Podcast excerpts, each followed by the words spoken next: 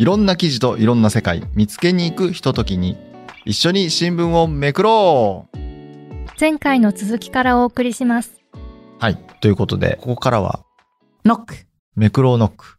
あはいの、リクエストいただいた部分にですね、そうですね、全部取り上げるとちょっと時間もあれなので、今回3つ、三つ。3本。はい。三食ご飯さんから、はい。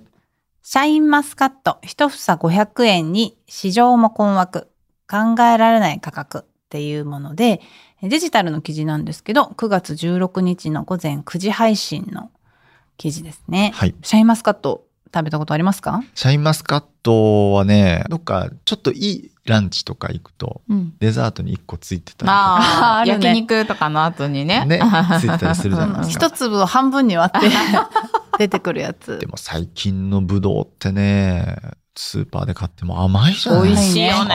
本当に美味しいよね。ね、ちょっとあ高いなと思ってもやっぱ買うと美味しいしでこれはあの一房500円ってこれ安すぎるっていうことに困惑してるってことなんですよねこれ。そう。で、三食ご飯さんは、個々の事例を掘り下げないと、シャインマスカット全体のイメージダウンにつながる気がしましたってことなんですけど、うんザウケンさんはどうですか？そうだなちょっとなんか僕もシャインマスカットをがの価格の推移というか意識して 見てない本当？から私もめちゃくちゃ意識して見てるよ。私も意識して、ちょっとでも買える値段だったら、もうスカあわよくば、すよね。カゴにって思ってるけど、うんでも大体今2000円前後くらいかな。2000円ですね。うん。おっきもう、なんとかさんのっていう産地が限定されると3000円超えますね。そうだけど、この記事によると、うんさ農水省によるデータなんですけれども栽培面積がこの10年2010年から20年にかけてえ9倍になってると、うん。で主な産地は山梨長野山形岡山の4県なんですが全国にも広がっているっていうことうん。でそれが価格が安くなることにもつながってるのかな？生産量が年々増えているっていうこととうん今年は特に生育が順調だったってことも影響していると見られるってあるんですけどね。でも生育が順調でしかもこの栽培のヘクタール数もそのもう10倍ぐらいになってるわけじゃないですか。うんってなるとやっぱり市場に多く出回れば、うんその一つ一つが安価になってくるのっていうのは市場の原理なわけですよね。でそれででもその中で安く売られ叩かれないために味とかいろいろ工夫していく。それで工夫してあ美味しいねっていうのが高くなっていく。っていうのがまあ市場の原理じゃないですか一つのね。うんうんなんだろうこんなに安いとこうなんていうの栽培にかけてきたね例えば肥料だったりとか回収できないできないよなっていうのはあるんだけど、これってでもどうしたらいいのかね。その国がそのじゃあシャインマスカットも今2020年2280ヘクタールだけど2500いったらもう新たに新規へのダメとかいうこともできないわけじゃないですか。うーんだからでも消費者からすると安くシャインマスカット買えたにややったねってなるわけじゃないですか。うんうんなんかそこがどうしたらいいのかな見えないというか。そうね。まあ、生産者さんの努力で、ここだ、ここまでの、あの、供給になっているのに対して値段がもし見合ってないのであれば、うんうんどうしたらいいんだろうね。なんかの調整が必要になってくるのかな、ねでも高くしてさ、うん例えば、あの、スーパーなど一房500円程度で売られています。んでもそれをじゃあもう500円安いから最低1000円にして売ってって言って1000円でも、でも売れ残ったら結局何パー引きとかになっお勤め品にね。お勤め品とかなっちゃうわけじゃないですか。ううんうんん、なんかその辺の需要と供給のバランスというか、だからなんか、うんこれ難しい、難しいというか、全然僕どうしたらいいのか見えない。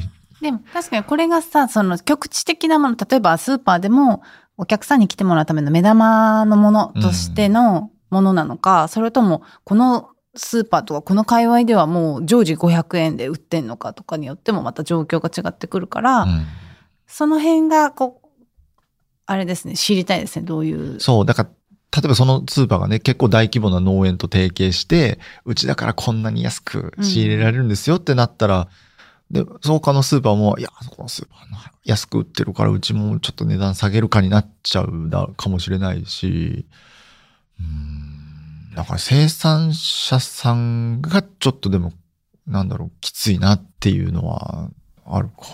どうしたらいいの？ね、あと海外にね、安価に出ちゃうとか、あとそのうんシャインマスカットの株がね、種が。あの、出ちゃうみたいなのも前記事で出てたと思いますけど、まあそのためにはそのブランドっていうところを守っていかないといけないっていう思いも同時にあると思うんですよね。だから値崩れしてしまうと、ブランドっていうのが維持できなくなるとするんであれば、何らかの対策が必要になるのかもしれないから、最後農水省の担当者が、そのシーズン通して見たいというふうに言ってるのかなと思って、うんうんそうだね。そこがあまりにこう低くなりすぎると、何らかの対処が必要になるっていうことでのこの鍵括弧なのかなとか思ってましたけど。ね。確かにもう今、果物本当に皆さん本当生産者の努力で、美味しいよ美ね味。しい美味し甘いの。のよ。本当美味しいよね。もう、あの、ちょっと家から、あの、家にほど近いところにある農園があって、そこでね、ぶどう買ったんですよ、一え、あの、房梨のとことは違うの？一緒のとこあ、ろ、ね。同じところなの？あ、そう。1000円の一房のところで買ったのめちゃくちゃ甘くて、これ、品種は何ですか？品種なんだったけど忘れちゃったな、もう。種ある？種があったりなかったり。何色？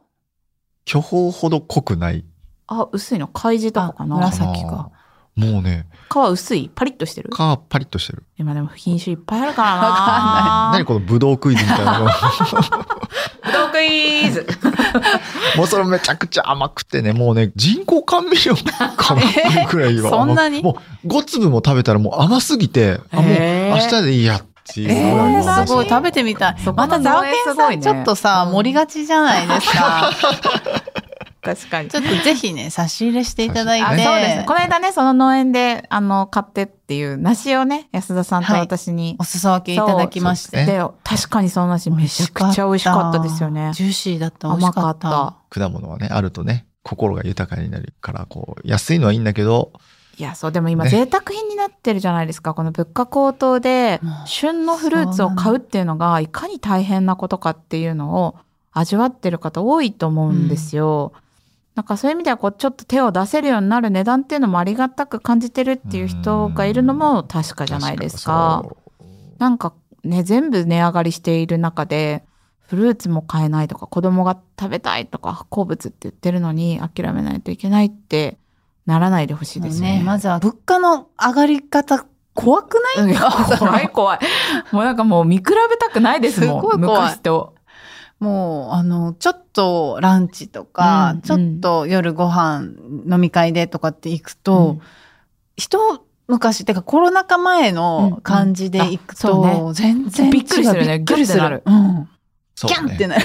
もう会社周辺でもね、いろんなランチやあって、僕10年ぐらい前に紙面編集でもいろんな特集の編集をね、こう、いろんな紙面改革っていうんですけど、うんうん。そういうのや、違う仕事やってた時に毎日ランチ行ったら大体1000円で収まってたんですよね。うんうん今もう1000円で収まるお店って、もうだいぶ少なくなっちゃったなっていう印象があって、コロナ禍前だと900円だったとこが1400円になってたりとか。とか、ラーメンもね、一杯がもう、それまで高いよね、今ね。ね、6、700円だったのが、もう今は多分800円台でも安い方じゃない？安い方、900円。ちょっとトッピングつけたらすぐ1000円超えうんとか。うんうんそうなんで。で、また東京都心中心だと、さ23区とかあの首都圏だと、うんさらに多分高いんじゃないのか、他の地域に比べても上がり方がね。家賃も今高いですしね。怖いよ。恐怖ですよねう。ん私、あの、家にスーパーの宅配を頼んでるんですよ。で、チラシを見てるとうん、赤い四角で、次回から値上げしますっていうのが、もう、あ、そうなんだ。見開きの中でね、8品目とかに値上げ、値上げ、値上げって入ってあって、もうそうしないと、まあやっていけないっていうのもあるんだと思うけど、これ買えなくなってくるぞって思いますよそうそうそうね。本当にそう。だから、リアル実質賃金減の、この。怖さを味わってますよね。うんうん本当皆さんそうじゃないかなと思うんですけど。ね、はいシャインマスカットからね。はい。はい。じゃあ次。すみなりのさん。神とは違うかもしれませんが、朝デジ9月18日の社説。女性活躍のためには女性の犠牲が必要になってしまう現状を変える必要があり、そのためには女性が犠牲になって改革しないといけないとも読めてしまいました。ということで、9月18日の社説ですね。これ多分あの紙面にもね、9月18日の社説として載ってるこの多分、子連れ不可ですね。議会にあの、子連れで入れなかったっていう、その女性市議の、ザーケンさんの出身地、はい。愛知県の。これ愛知県豊橋市というところで、この私の生まれたのは常滑市なんですけど、豊橋市ってなんだあー三河の、だいぶだ東西でちょっと違うっていうか、そうこれ東西なのこれ合ってるの静岡寄りだよね方静岡寄りの方で、言葉もね、やっぱちょっと違う。あ、そうなんだ。はい。豊橋はね、あの、スパゲッティのチェーン、チャオっていうのが有名なんです。知らない。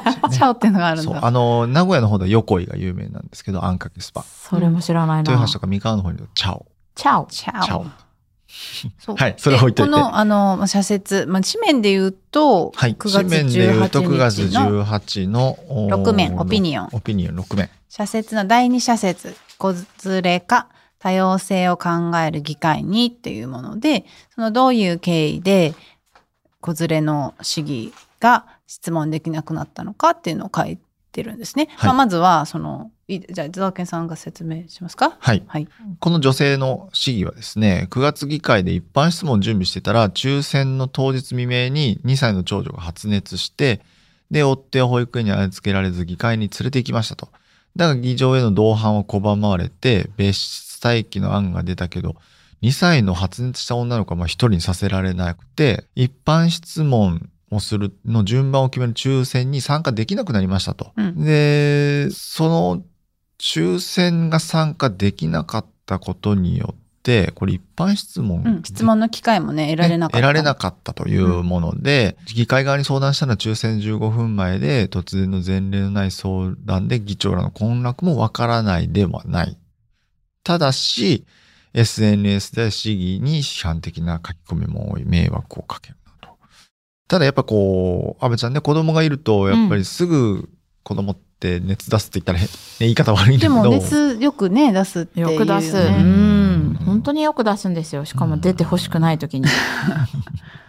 もう明日だけは勘弁してほしいなって時に熱出したりするんですよ。うんもうね、ずっと平謝り。本当にすいません、ねえ本当にすいません、本当にすいませんってもう各所に謝って。うんで、そういう時は大体夫ではなく、妻が帳尻合わせをすることが非常に多いなぁと周りの声を聞いてても思いますね。それは多分、あの、夫が悪いというよりは、夫の会社の人が子供が熱でって言ってる人が多分周りにあまりいないから、うん自分が言い出せないっていう部分もあるのかなと思って、今いる部署だと、すごいいいなと思ったのが、えっと、後輩の男性の人が、えっと、お子さんのお迎えの時はもうスケジュールに入れてて、あの、保育園お迎えっていうふうに書いてあって、もう早く上がりますよっていうのを分かるようにしてるんですね。みんなの共有管理部署？はい。うん今私がいる部署で。で、でも編集局に行った時って、男性の記者が子供のお迎えに行くって人ほとんどいなかったなと思って。うんそうだね。うん。で、まあ、子供の迎えって大体5時から6時半ぐらいの間で、まあ編集局的には一番バタバタする時間帯ですよね。長官の作業に向けて原稿まとめたりとか、最後の取材をあのやってるところみたいな時間帯っていうのもあって、男性がそうやって育児参加してるっていう風景ほとんど見てこなかったなと思ったんですけど、でも今移動すると、普通にこう育児に参加してるっていうか、まあ男女ともにこう育児をしているっていう風景があの平気で見られるんですけど、議会においてだったらもっとないんだろうなと思って、うん。誰かに相談できる人とか、じゃあ自分のお子さんが熱出た時、一般質問の抽選どうしましたって相談できる人、うん。多分この方いなかったんだろうなと思って、まあ、もっと早く電話したらっていうのはご本人もね、お話ししてるって社説の中でもありましたけど、あまりに経験している人たちがいない環境で、初めてのっていうパターンで飛び込んだ時って、で子供の発熱って自分ではコントロールできない要因において、うん。この責め立てられるっていうのは、よりこの女性議員が減っていく要因になるなと思いますよね。うん。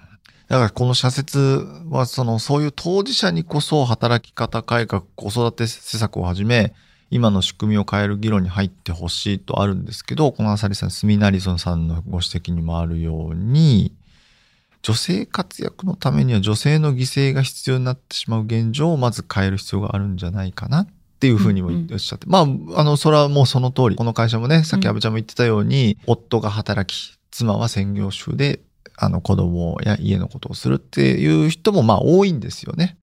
だし、多いからこそそういう人をそういう人がフルで働ける仕事の内容が中心になって、てかもうそういう人がフルに働くどころか、100、3、40%働いて普通な、やっぱ今の働き方になってる部分があるんで、ね、ましてやでもそこで人が減って、でもこういうことも求められてなると、どうしたらええのっていうのはね。なんか子供が熱出た時に、どっちが面倒を見るかって多分、け喧嘩したことあるご夫婦っていろいろいるかなと思いますけど、まあ、夫がごめん仕事休めないからよろしくって言って、逃げ切るパターンすごい多いと思うんですよね。うちも子供が熱出て、夫が面倒見たことないんですよ。全部私が帳尻合わせしていて。それは喧嘩にはなったことはあるの？喧嘩はうちあんましないんですけど、じゃあ夫は休めないからって言うん言うんですね。うん。で、まあ、休めないっていうのは、まあ、夫が言い出せないからっていうのと、あと言い出したとて、会社の人たちがよく思わないっていうのと、多分両方あるんだと思うんですよ。で、なぜか女は、その子供が熱出たって言ったら、会社の人が了承してくれるみたいな空気感もあると思うんですよね。だからその夫婦だけの問題じゃなくて、あの、社会通念上というか、が、子供がけ怪我したり熱で出した時は、夫でも妻でもどちらでも見るんだよっていうのが当たり前の空気になっていかないと、ずっとこの解決しない話だなと思って。うん。僕うちは子供いないけど、でも本当にそう思う。あのー別に男、お父さんがね、お父さん社員がうん。子供が熱出したんで、すいません、今日休みますでもいいと思うんうん、ですよ。いいと思うよ。うんだからそれは許ダメっ容してないと。言われることあるのかな？でも。ダメって言われてないけど、その風景を見たことないからだと思います。うんんだし、その、まあ今管理職についてる人って、やっぱりさっきも言ったように、お夫が外に出て、妻が家を守るって人が、やっぱり多いと思うんですよね。うんうん、だからそういう人が多い現状でそういうところにじゃあ言い出しやすいかって、理解100%してもらえるかっていうと、なかなか難しい面もあると思うし、だから、妻は専業主婦でもね、夫にもちゃんと育休なり産休をうん。強制的に取らせる制度ぐらいないと、うんまあ、マインドはもう絶対に変わんないんじゃないかなっていうふうに思うんですよね。なんかさ、この抽選がどういう感じなのかわかんないんだけど、うん。30分ぐらいかけて抽選するのかな確か、このうん豊橋では。うん。え、ダメだったのかなと思ってね。連れて入るってそんなダメ、とま思っちゃった。あコロナの疑いがあったってありあありましたけどね。ね。そしたらそこの場で集団感染しあその熱が？うん。でもさ、その市議が抽選する時だけ、いや別室にね、待機して、うん。うんうんそこにお母さんと子供、その市議と待ってて、その人の抽選の時が来たら、市議を呼んで抽選してもらうじゃダメなのかな。うんあと代理抽選とかね代わりにあそうだよね。やってもらうまあ、代理抽選の,、うん。あの方法はあるんだけど、うん。それは市議議議員本人がうん。病気とか怪我じゃないと認められないっていうあののみ認める事前許可制であそうなんだ豊橋はあって該当しなかったんだその条件にはその条件には当てはまらないんだけど、うんでも代理抽選の仕組みがあるんだったら、ねえ使ってもいいんじゃないって思うんだけど まあ、でもとにかく融通効かないですよね。そうなの融通が効かないんんだよかね。うね。ん。なんかその辺、制度としてはないにしても、おじゃあ、てかその制度自体が、うん。そのもう仕事しかしない人を前提に作られてる制度だからでしょ、うん。せやねん。その自分以外の何かの要因によって介護とか育児とか、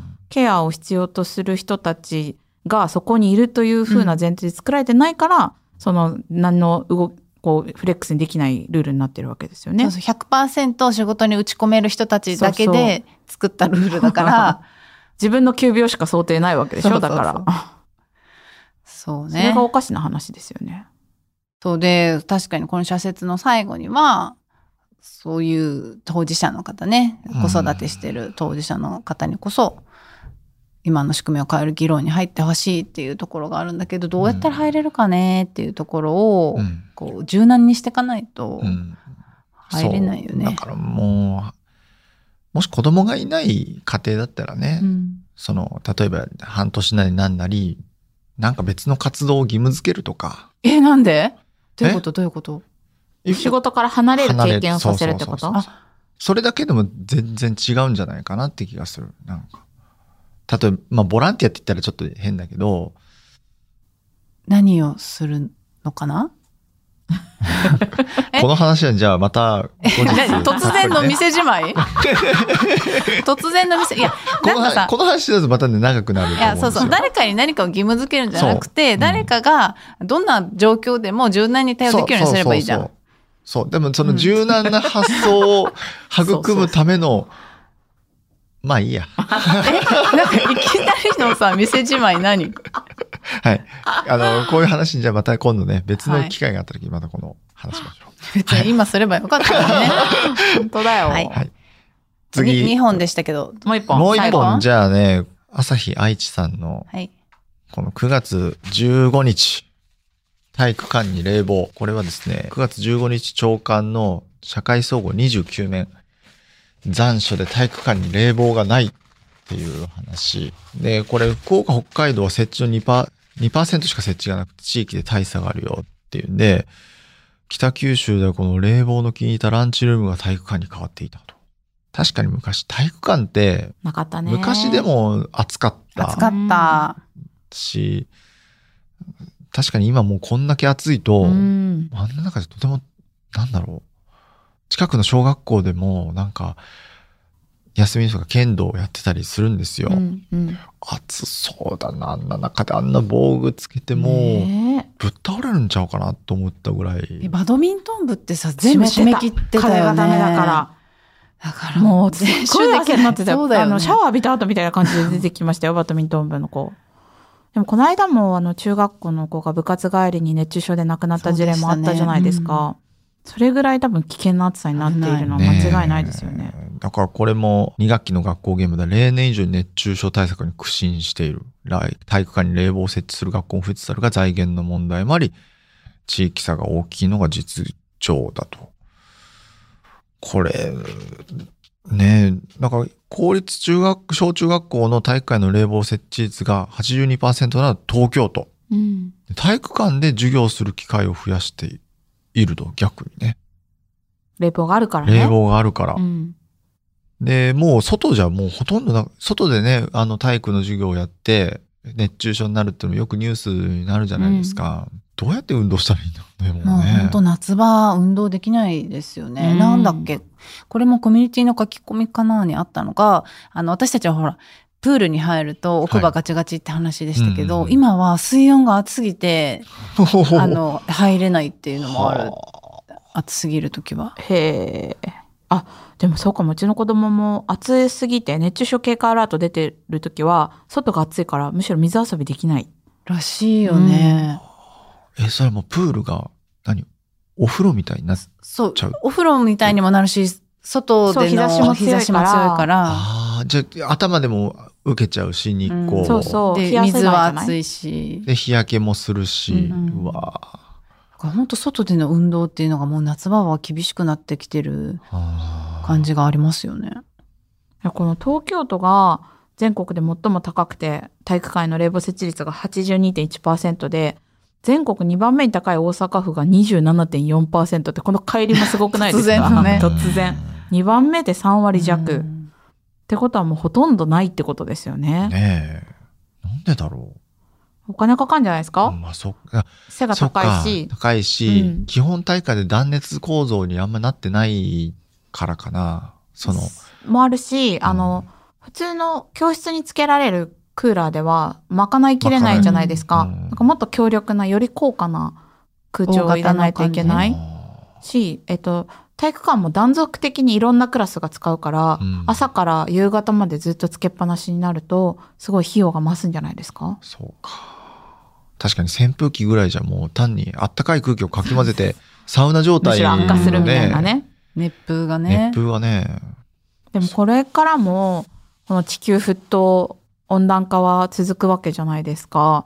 なんかその安全安心で学校で過ごせるようにするっていうのをちゃんと考えていかないといけないですよね。うん子供が学校行って熱中症で亡くなって帰ってくるって、そうね、ちょっと信じられないじゃないですか。うんでも前アメリカ。かどっかでも、うんもう暑すぎて転んで道で転んでやけどして搬送される人が、えー、コンクリートに転ぶともうやけどしちゃうっていうニュースになってましたけどね。ヨーロッパでも40度超えるのがずっと連日ありましたもんね。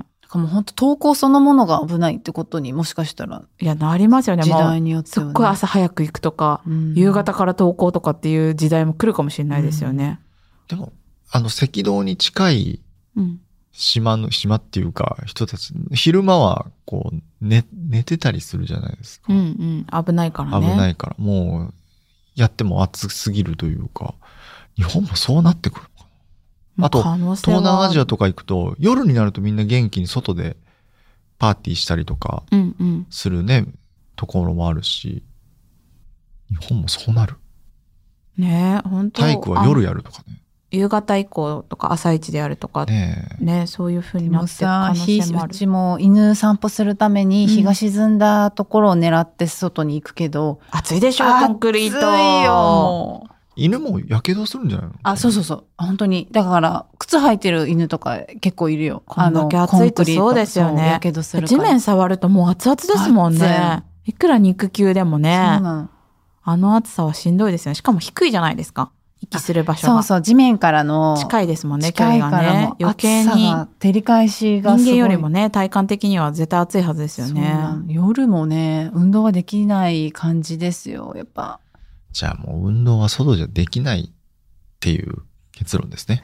どんな極論ですか？もうさ、いきなり結論出そうとしたりさ、どうししかたも極端なんだよな。はい。